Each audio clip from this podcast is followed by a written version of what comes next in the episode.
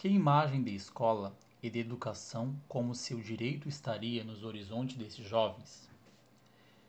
Que o que eles são, sabem e produzem, pelo que eles lutam, sua cultura, suas linguagens, sejam reconhecidas, incorporadas e ressignificadas? Uma concepção de educação arraigada às tradições mais progressistas e democráticas arraigada na tradição mais perene dos direitos humanos.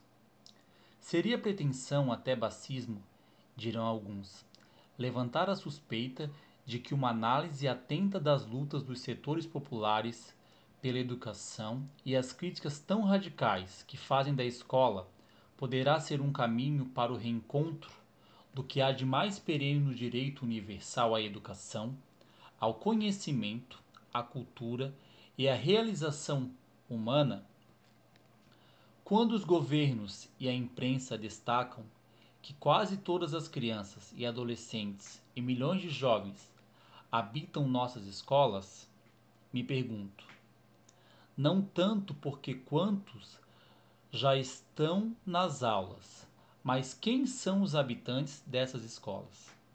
Que imaginários levam de si mesmo, de sua infância, adolescência e juventude, de sua raça, sua classe, seus saberes, valores e que imaginário levam da educação como direito, deles e delas como sujeitos de direitos.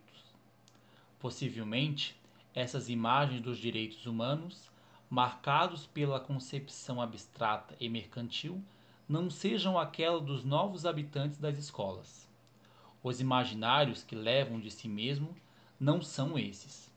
Se sabem seres concretos, em trajetórias de vidas e escolares concretas sofridíssimas. Vivenciam um altíssimo custo pela escola.